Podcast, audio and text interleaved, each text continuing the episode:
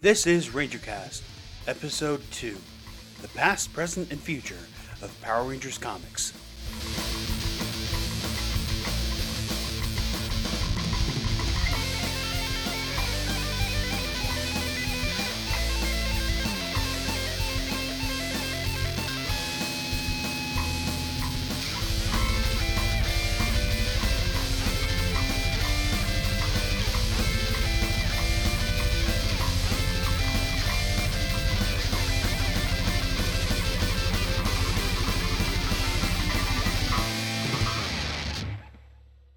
This is RangerCast. As always, I'm Tyler, better known as Rito Volto, and I am joined by. Hi, I'm Tori. And I'm Lamar.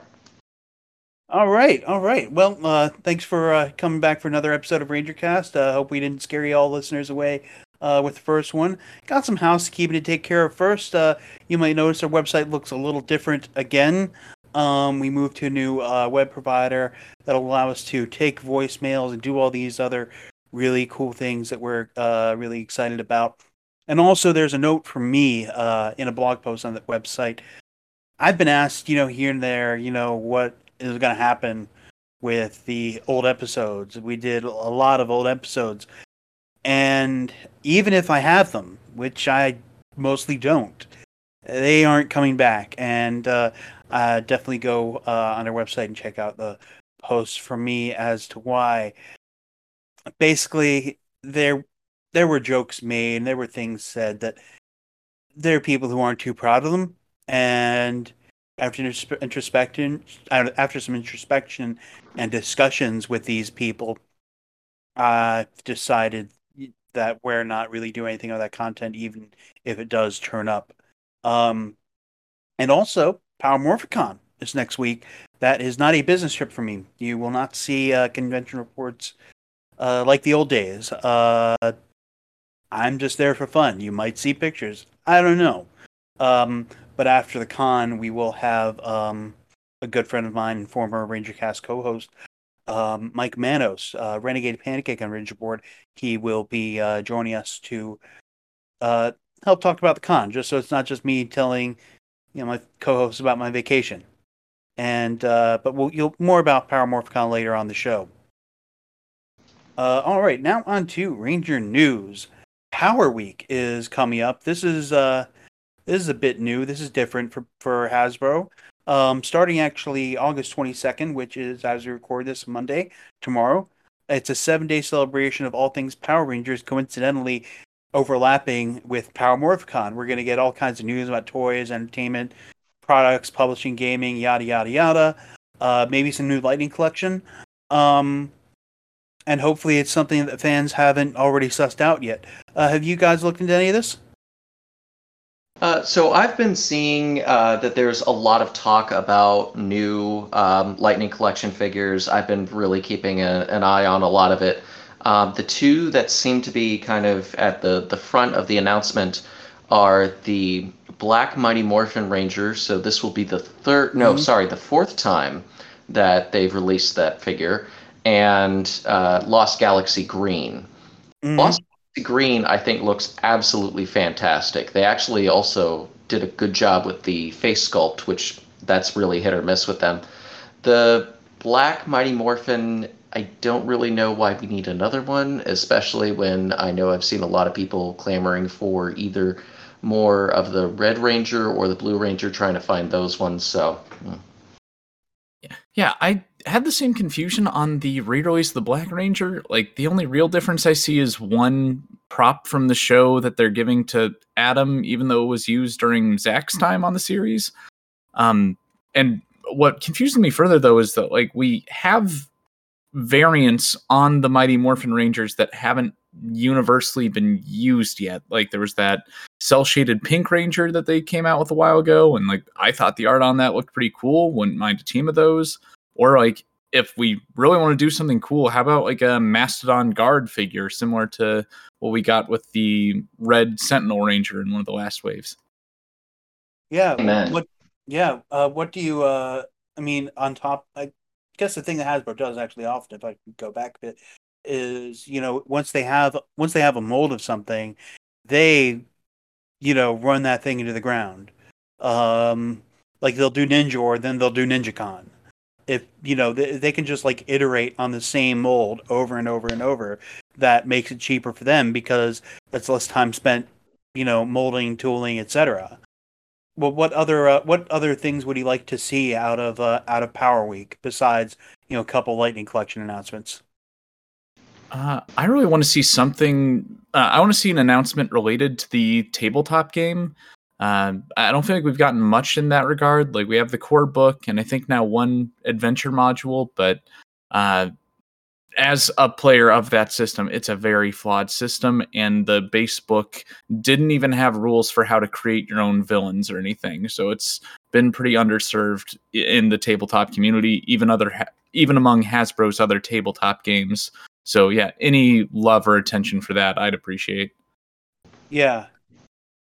And what I'm looking for is hopefully something aimed at the older demographic. I know they've spoken about doing an yeah. animated series that's aimed for the older.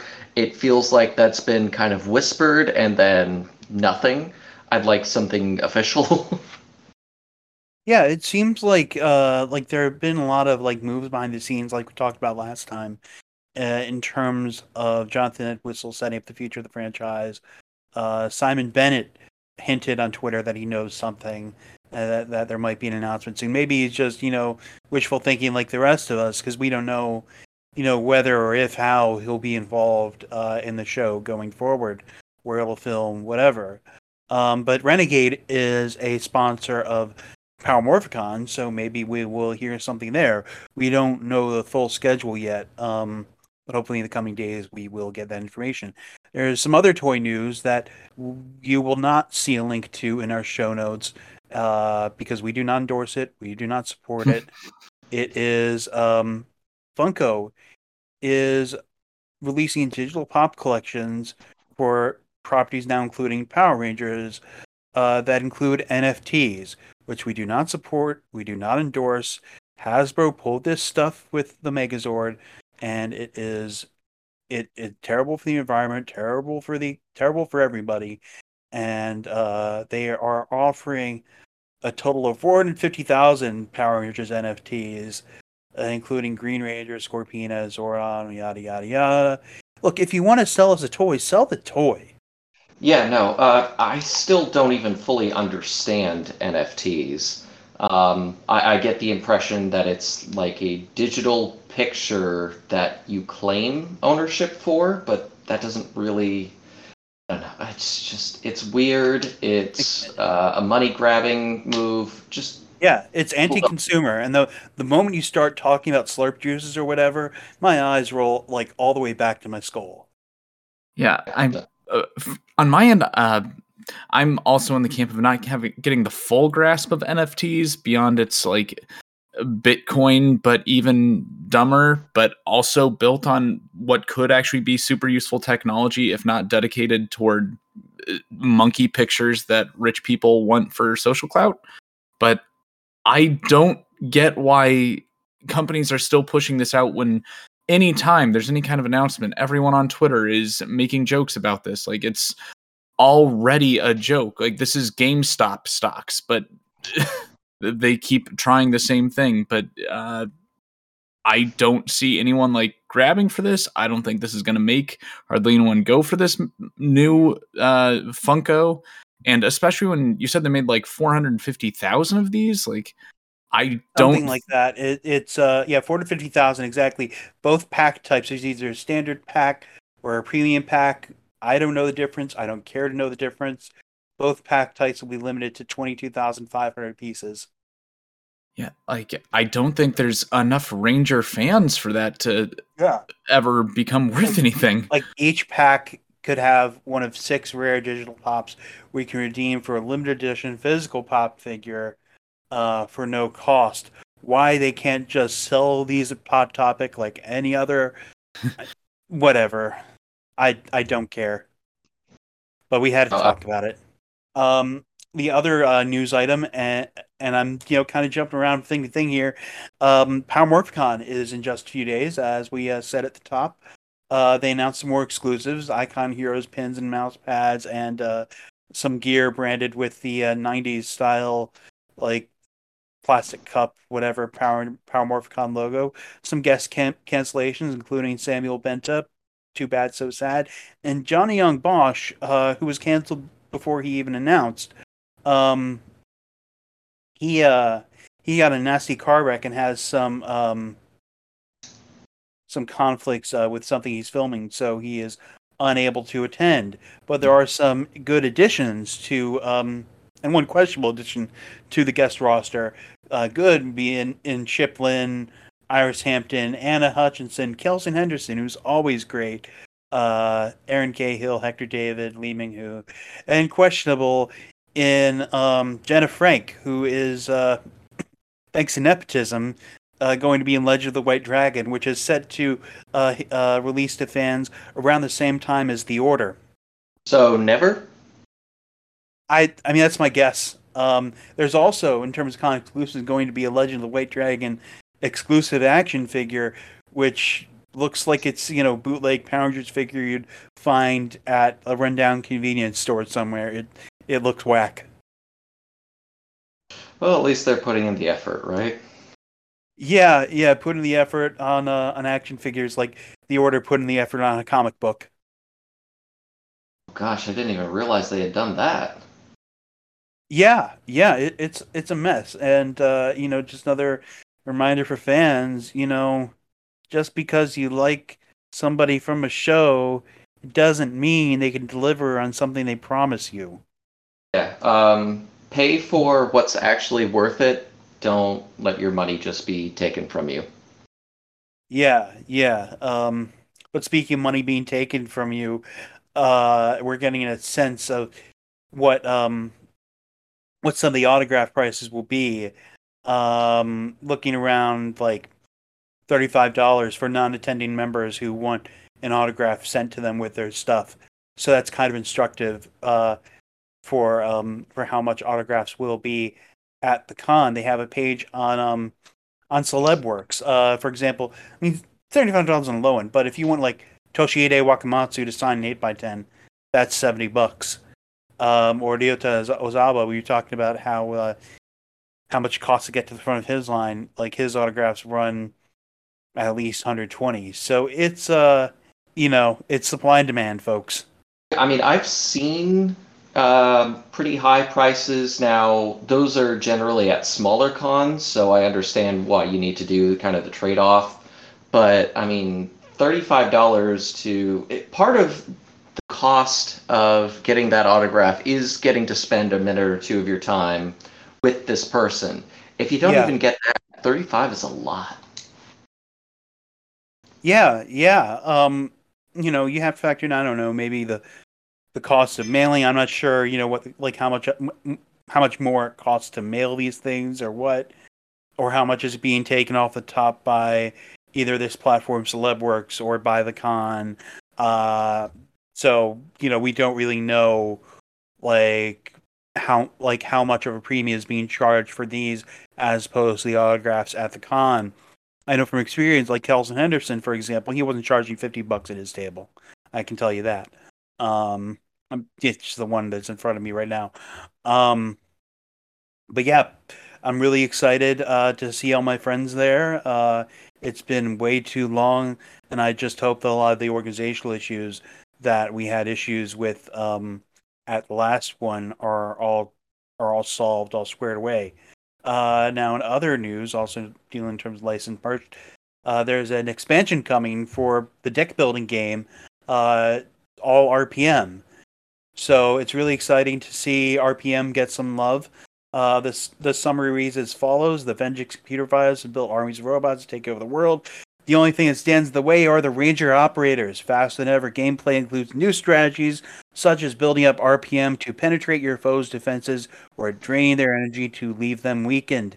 You uh, need to have the game, the deck building game core set or the uh, Zeo set in order to play. It includes over 75 new cards and it's designed for two to four place, players uh, to enjoy in 30 to 70 minutes. I have not played the deck building game. Full disclosure. I've not played it myself either. Uh, I am excited though to see, yeah, like you, RPM getting some representation in the merch, especially when like we still I don't believe have seen a single Lightning collection figure with them.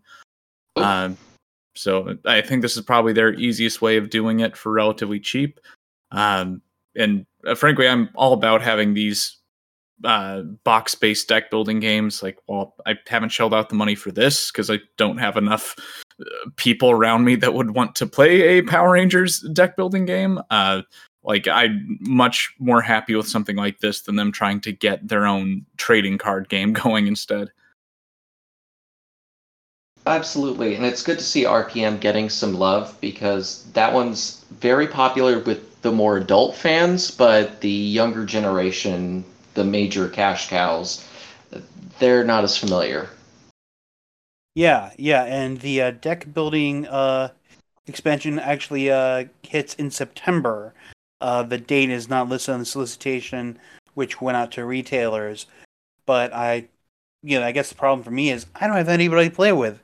Like my girlfriend's on the Power Rangers, um, you know, supports me all that, but I'm not sure if she's interested in uh, in getting into uh, the deck building game. I have the um, uh, the tabletop game, um, and I have not played with anybody because I got it right before the world ended. Um, so yeah, that's not going to happen. Also, this I kind of uh, glossed over in our sh- from our show notes. Uh, we don't know when the next batch, the last batch of uh, Dino Fury hits, but there are some early uh, episode titles and descriptions uh, for episodes 14, 15 of season two. Now, if you you don't want to be spoiled, I guess fast forward a couple of minutes, and uh, we're going to get into this as soon as I'm sure you have uh, switched forward, gone ahead, yada yada yada. Spoils incoming.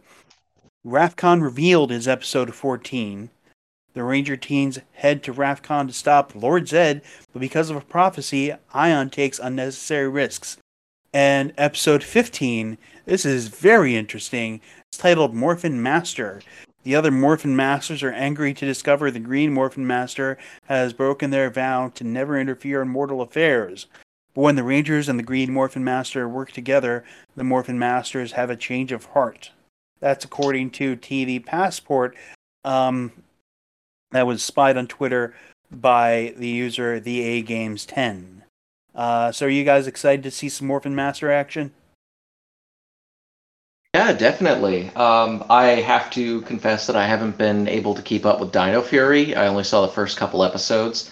Uh, but the fact that they're bringing in lore from the comics is really exciting, and the fact that they're actually doing world building in this franchise, I think is really important because it's been almost 30 years, but you get the impression that, at least for some of the seasons, they were just flying by the seat of their pants.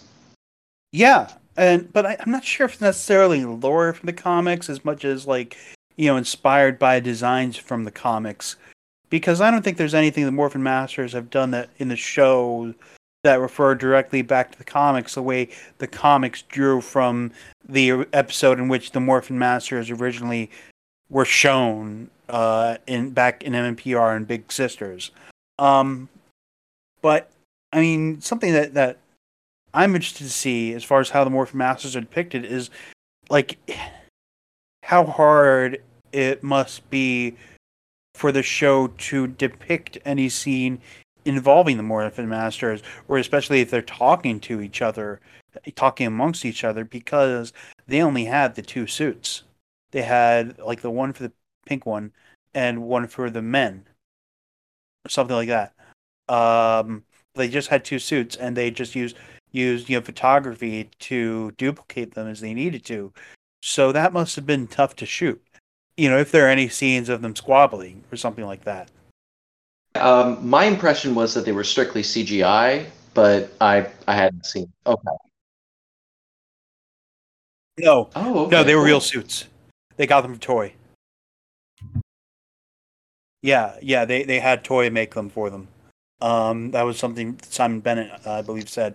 But uh, yeah, the um, yeah, the descriptions came from Teletoon, which is where the episodes air in Canada. It's amazing. The show is on Netflix now. We're still dealing with international spoilers like this.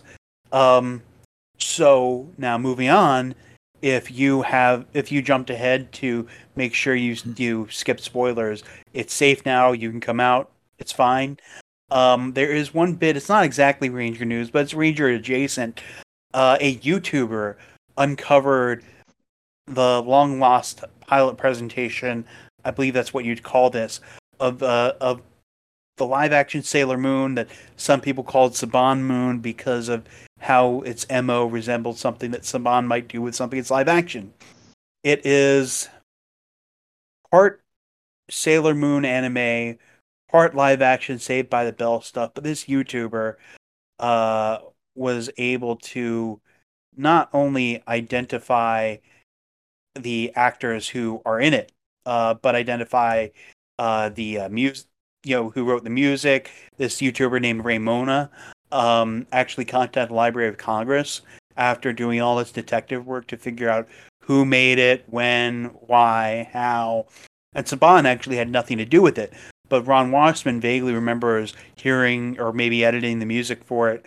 Uh, and Renaissance Atlantic, which is a name connected with Power Rangers by way of Bandai, uh, commissioned the pilot, which uh, did not pan out, obviously. Uh, but a couple years later came the uh, mm-hmm. DiC dub that everybody knows and loves, or at least knows of Sailor Moon. Um, um so have you guys uh, seen that pilot yet? I've seen bits of it, mostly just the theme song and clips here and there, and I, I think it's awesome they dug this up. But uh, I'm not sure I would describe what I've seen as the most watchable series. Oh yeah, no, no, it, it's it's very bad. Um, but it's it's some it's a real like it's interesting that it's such lost media. Like people weren't sure how much of this actually existed. Kotaku a couple years ago tried to dig this up and uh, ultimately found something completely different um, in talking to the former president of Bandai America. But it's been kind of a white whale in segments of of anime and tokusatsu fandom, and it's really interesting to, see it um, come to light. Yeah, honestly, I think what I'm most excited about with this is uh, like I meet Sailor Moon fans uh, pretty often, but uh, a lot of them haven't heard of this. And when I describe what the project was to them, they often don't believe me or think this is some kind of fever dream. So I'm just glad to know we now have the pilot and like I can cast that on YouTube and they can see for themselves. Yeah, well, there's a lot on YouTube. Or, excuse me, there's a lot about Power Rangers. I'd say that seems like a fever dream. So, you know, whatever. Uh, but anyway, uh, we're going to talk about Toku News in a bit. But first, here's a word from some friends of the show my nephew like the Power Rangers. And I did this on his birthday where he had all his friends around. They were like, Green Ranger. I said, let me show you the real Sentai. I'm going to show you the episode where Green Ranger actually died. And they were sitting there looking. A couple kids start crying like, no, Green Ranger can't be daddy. And the parents were like, why are you showing our kids? The Anime World Order podcast. Not suitable for children because the truth hurts. Visit us online at www.animeworldorder.com. And we are back, and we just have one bit of Toku news this week, as opposed to the deluge we had last time around.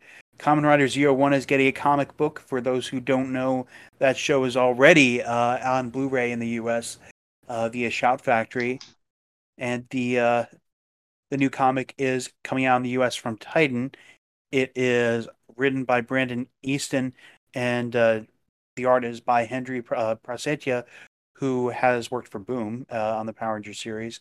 So the new, uh, IO9 has actually done a series of articles about the new comic, and it looks really, really, really nice. Um, Vulcan and Valkyrie are featured on the cover of one of the first issues. Uh, it is available for pre-order. The first issue comes out November 23rd. The designs look absolutely fantastic. I'm not sure you guys have been keeping up with it, but it, the, they're just on point. I mean, honestly, more comics is never a bad thing. It's such an underused medium, um, which is surprising given all the comic book movies that have been coming out. But it allows you to have great art, great storytelling at a fraction of the cost of most movies or TV shows. Yeah, and it's great to see Kamen Rider uh, get this kind of attention parallel to uh, Futo PI and the Blu-ray coming out, and uh, and Kuuga coming out, and it's good to see this kind of energy put behind Kamen Rider. You know, kind of uh, it's been lacking for a while the sort of synergy that Ultraman has in the U.S. right now. Yeah, I think my biggest uh, point of surprise with this is that of all the comic publishers to get the Kamen Rider rights, it's Titan Comics. Um, like one, I'm shocked that no one has really done Kamen Rider comics in America in the past. Um, but like I get the fandom isn't that big, and for most of our history, you've had to go to the borderline black web, or sorry, you had to go to the borderline dark web to find reruns of Kamen Rider. But yeah, to see Ultraman getting comic series from Marvel, and then Titan, who like they kind of scrape the bottom of the barrel when it comes to properties, uh, with the exception of Doctor Who and like Star Trek. But like they have what IDW and Boom seemingly don't want. Like, I don't think I've ever purchased a Titan comic in my uh, 15 plus years of collecting comics. So, like, I'm surprised it's them, but the artwork looks cool. I'm hoping the book turns out. I'm definitely putting it on my pull list going forward. And yeah, like, I hope we get to see issues from a lot more series going forward. Yeah, and uh, IO9's James Whitbrook, who is very much one of us, uh, if you ever follow his Twitter, he uh, did an interview with uh, Prasetya and Easton, which they talk about you know, their love of the franchise, which I guess more the case for Prasetya, who you know goes back to Kamen Rider Black. He's just a huge fanboy, um, and Easton uh, is new to uh, the franchise, but more familiar with like with mecha shows and that sort of thing. And he he knows a guy at Bandai, and you know that, that always helps helps you get a leg up knowing a guy at Bandai. Um, so there, there's a new villain in the show, Ragnarok. Uh, Prasetya aimed for a mirror image of Shining Hopper combined with a Hell Rising Hopper, uh, and kind of uh, did it. There's a nod in the design to Kamen Rider Eternal from Double. So that's uh, it's a really really interesting interview, and I'm going to link it in the show notes. Uh, the other, uh, actually, there's something else I didn't include in in our internal show notes. Is there is a uh, Kamen Rider Kuuga manga official translation coming to the U.S.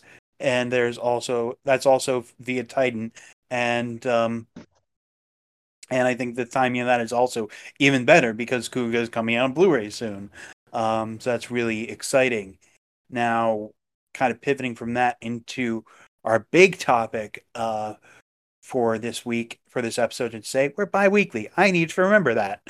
Um, so the comics are are nearing Legacy 100, and I think over the past few years, the comics have had a huge impact on the way Power Rangers is talked about as a property, and ideas from the comics have uh, have filtered back. We were just talking about kind of into the show, into the uh, into the games, into the li- into the other licensed material. We don't know what's going to happen in Legacy 100. I, you know, it, it keeps getting you know talked about all that. Um, but I was wondering what uh, what do you guys think about the impact that the comics have had on the property and the importance of the comics to the brand as we near this milestone? Um, I think I may have mentioned this in our last episode, but I think the most important impact that the comics have is like they're the one piece of official Ranger media that you can push people who aren't existing Power Rangers fans to these and get hope they should get some enjoyment out of them since they're just good teen superhero team books at the end of the day. Like I don't think DC has made a Teen Titans book as good as either of the mainline Power Rangers books in years. Marvel totally dropped the ball on uh, Young Avengers. Champions has been hit and miss. Uh, their other like Young Avenger related titles, they always hmm. cancel early or don't know what to do with those characters. So then Boom comes along with Power Rangers and makes the best teen superhero book that I've read since they've started the started publishing in like 2016. Um, and so yeah, just having that sorry, just having that uh, accessibility to outside fans, I'm really excited about. Um, I like that we now have a platform to touch on old lore uh, that you just could not do in a TV show, or at least not without recasting and getting a budget that you probably can't get a studio to justify for this show. Um, and I just love how much they're tying in to all the. I love how much they're tying in across the years of Power Rangers, like having SPD and in space stuff relate to the Mighty Morphin Rangers, um, and answering questions that have always kind of lingered in fans' minds. Uh, and I think most of all, like what really makes the comics stand out for me is their tendency to like they've approached the series as they're they've approached the series as doing a remix of the original Power Rangers rather than a remake. And I feel like that's going to keep this series in the minds of fans for a long time because in the way they're doing this, like dancing between episodes while also modernizing the series, like it gives a certain level of credibility to these stories. Like, okay, you can't say something like this didn't happen in the show and you're probably not going to make anything that overwrites this when Netflix starts pumping out their series. So, like, it just finally gives the fans what they want as far as deeper lore and answers the questions that the shows just let linger all these years. I think Tori really hit the nail on the head when uh, Tori was pointing out how there is this is a great jumping on point um, for the Power Rangers, uh, for those who aren't Power Rangers fans. So it, it, was so difficult trying to convince my wife to like Power Rangers. um, I showed her RPM first, which she was like, eh, "It's it's okay." Um, uh, for whatever reason, In Space really clicked with her. Uh, I mean, it's a great season, but it, that season specifically clicked with her. Um, but the comics themselves are actually built for a more adult audience and aren't just trying to sell merchandise, although obviously they're doing that as well. They're just trying to tell the stories beneath the stories that we all grew up with.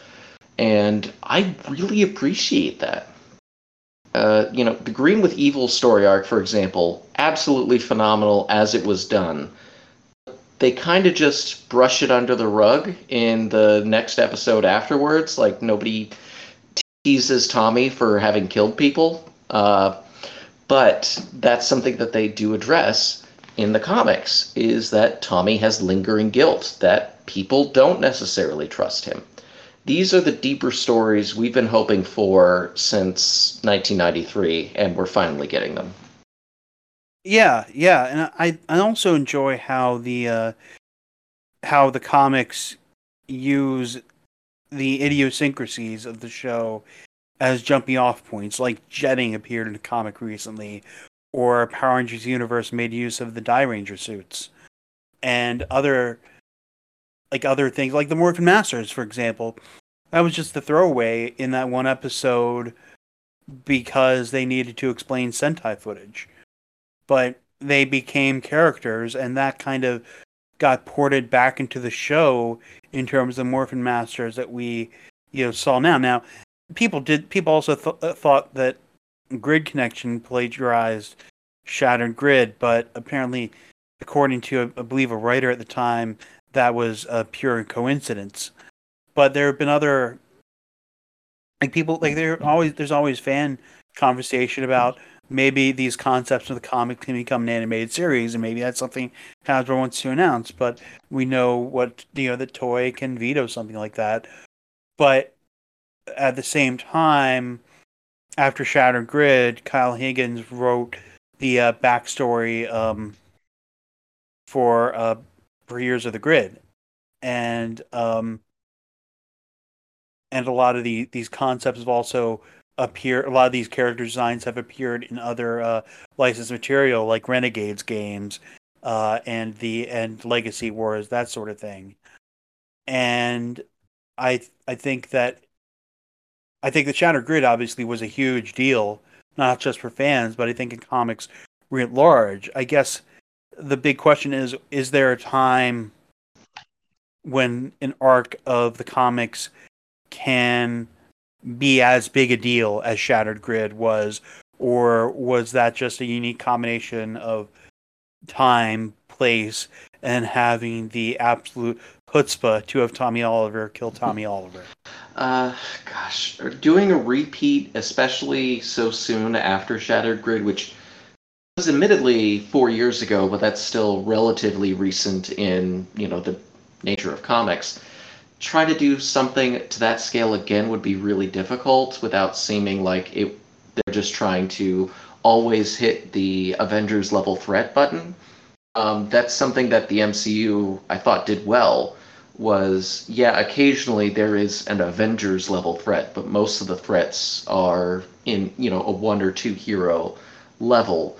Doing a shattered grid again, or doing something to that scale, you would need to build up to it. You would need a proper antagonist, and really they haven't had a new one since Drakkon and you would need a reason to justify bringing in rangers from all over when time and space very much keep them separate. Yeah. Um, for my part, I I think the comics have already been doing a great job kind of balancing this scale while also having like universe level threats. Like uh honestly, I think the Eltarian War is arguably even narratively better than Shattered Grid, but it just focuses on the original series Rangers. Um, but still like elevates that scale, makes you see sides of these characters you've never seen before, and yeah, just overall builds an awesome epic story that they'd been uh, uh, building toward for like a year or two before that, I think. Um, where I think they can expand on this going forward is like the issue after Shattered Grid, immediately afterwards with uh, the Beyond the Grid comics, was they had uh, almost 30 years of characters interacting in one space without any real kind of characterization for like the comic versions of these characters. Uh, like I feel like neither the writer nor the reader could really do justice to this many people interacting at once and like getting us to care about these characters from seasons we didn't watch uh, and then like giving them interesting relationships uh, between each other.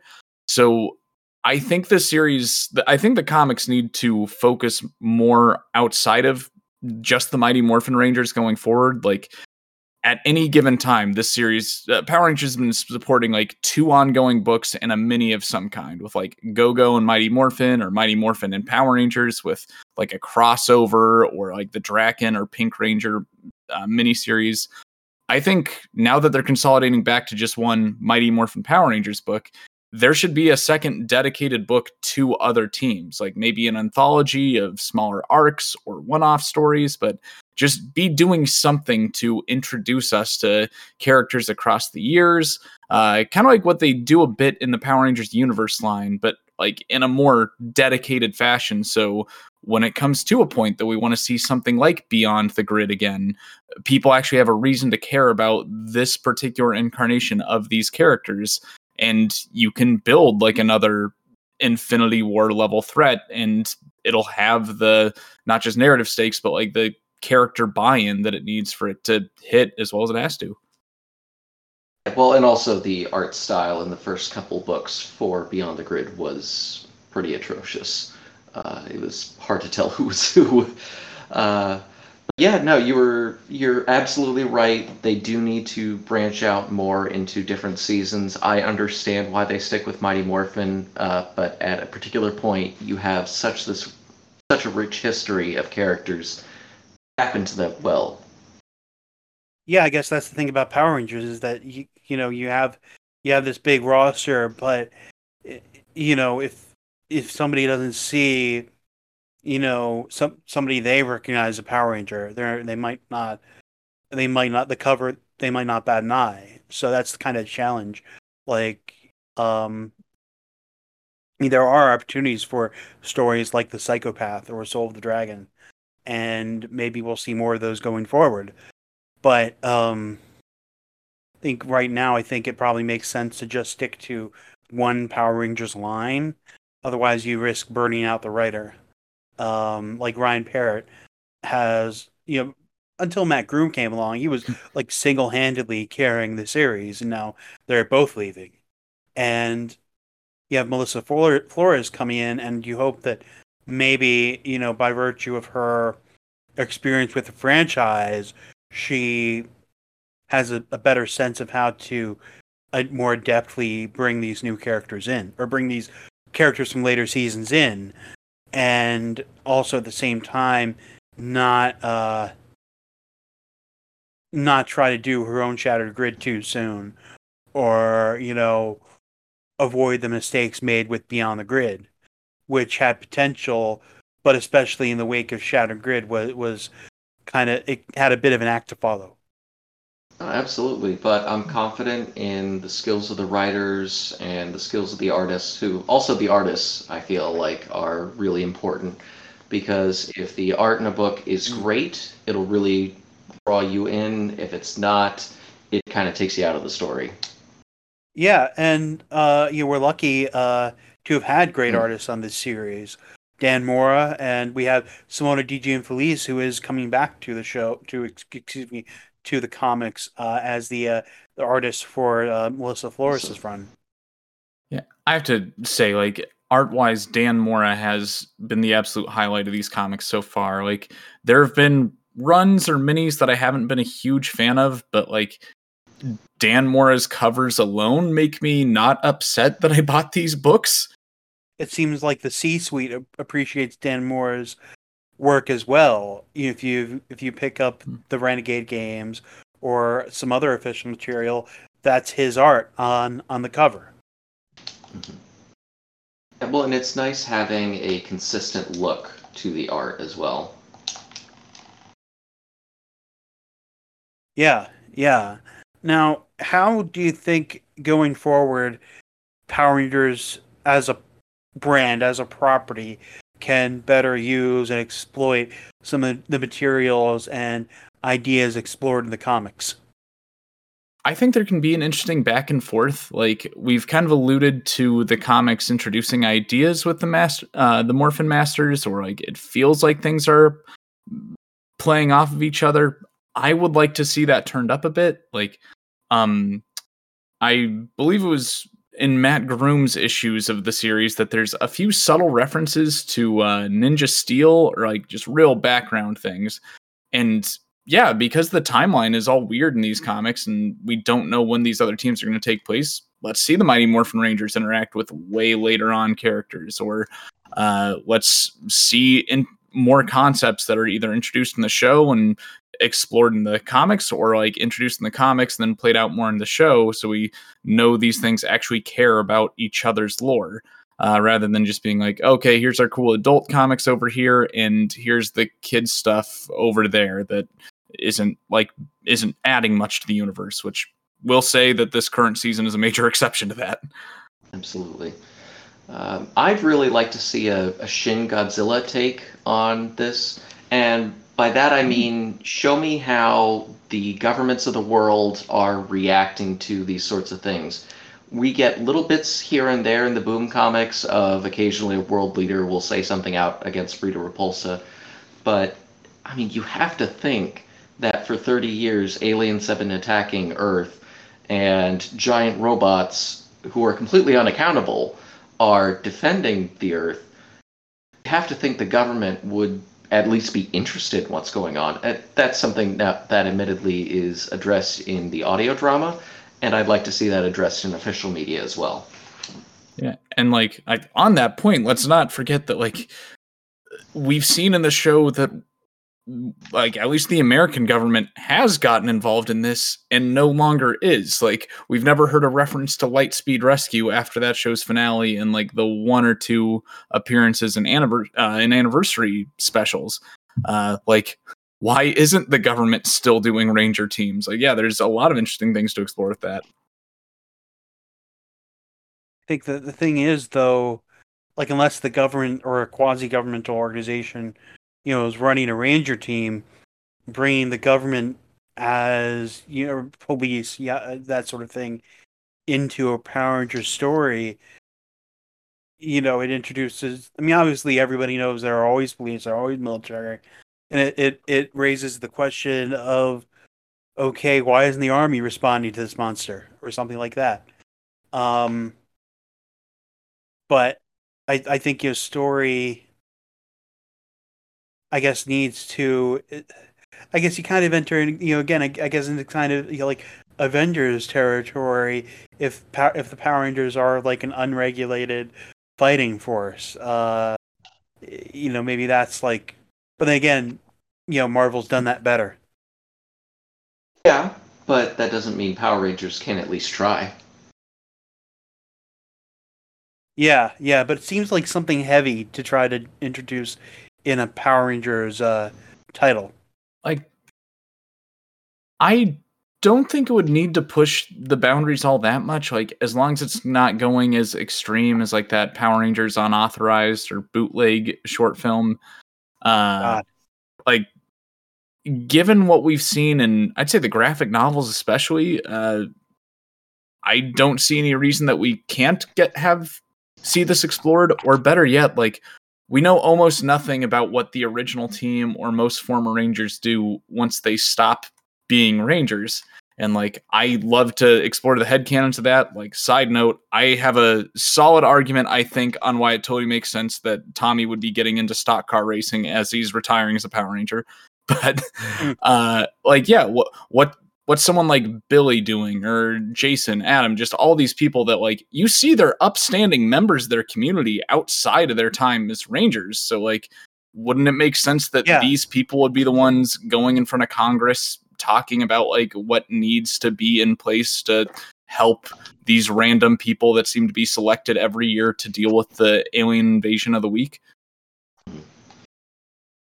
Yeah, you're right. Sometimes we don't. I mean, there are sometimes we have gotten a sense of what the Rangers do after, like with the Core Three Dino Thunder Rangers, uh, or you know, speaking of kind of comics leaking into the show, uh, Tommy references his his son, who's this JJ, who's the same kid from uh, the comics, uh, and he's still living in the house in Reefside. We don't really get, I guess, in a lot of cases, you're right, the, the sense of of their life after besides the fact that they occasionally turn up for team ups and you know still more or less And what are organizations doing? Not just Lightspeed Rescue, but also the Silver Guardians. right Uh, do they just hang it up? right exactly biolab yeah yeah like you know you you just like these these organizations only exist when convenient uh or when they need and then footage don't move to the next city that's being attacked. Yeah, yeah, that's right. Like, um, I guess you know it's the fact that like canonically, in most cases, all these shows, uh, all these all these fake towns are in Hmm. California. So, like, why are I mean, like Eric gave Taylor a speeding ticket once. Why? How far were they from Silver Hills? Yeah, no, I mean But it only really matters Mhm. around team ups. these are the sorts of questions that would help build the world more fully. Yeah, absolutely. Um, like Beast Morphers interact with RPM, that's more that's less a, a different city, more a different universe. And you don't really know exactly how much time has passed, you know, in that world between the events of RPM and the events of Beast Morphers.